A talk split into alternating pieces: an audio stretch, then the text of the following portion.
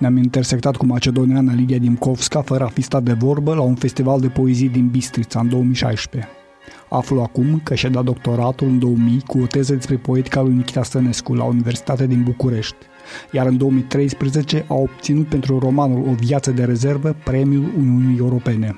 Tocmai despre festivaluri de literatură și burse pentru scriitori în rezidență este romanul Camera ascunsă, Minerva 2020, în care viața protagonistei, izbucnind toată această dăinuire a ei în amintirile ei care erau un tot, ca un amestec de țări și oameni și vieți, în calitate de rezident amator al acestei lumi. Suntem la Viena. Trei artiști în rezidență împart același apartament – o fotografă în cafea albaneză, un muzician creștin pakistanez și o autoare macedoneană, ultima fiind înzestrată cu o cameră ascunsă, nu doar în sens figurat, ci în sens strict literar, ca urmare a unui accident.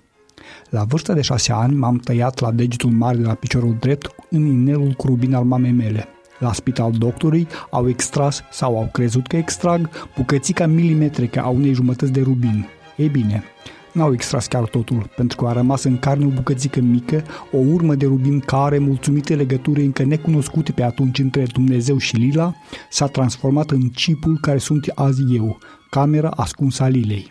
Urmează 270 de pagini filmate astfel clipă de clipă, în regim online, ceea ce conferă un plus de autenticitate romanului. Pot să vă spun că viața în străinătate, fie că e la Slegov la două ceasuri de mers cu mașina de Scopie sau la București după o călătorie de 15 ore sau la Taipei după un drum cu avionul de o zi și o noapte de la Ljubljana și așa mai departe, e viața care poate fi pe o aceeași undă cu camera, dar nu și cu un om în contextul lui de ființă socială, ci doar cu formele egoului lui și cu schimbările adrenalinei lui.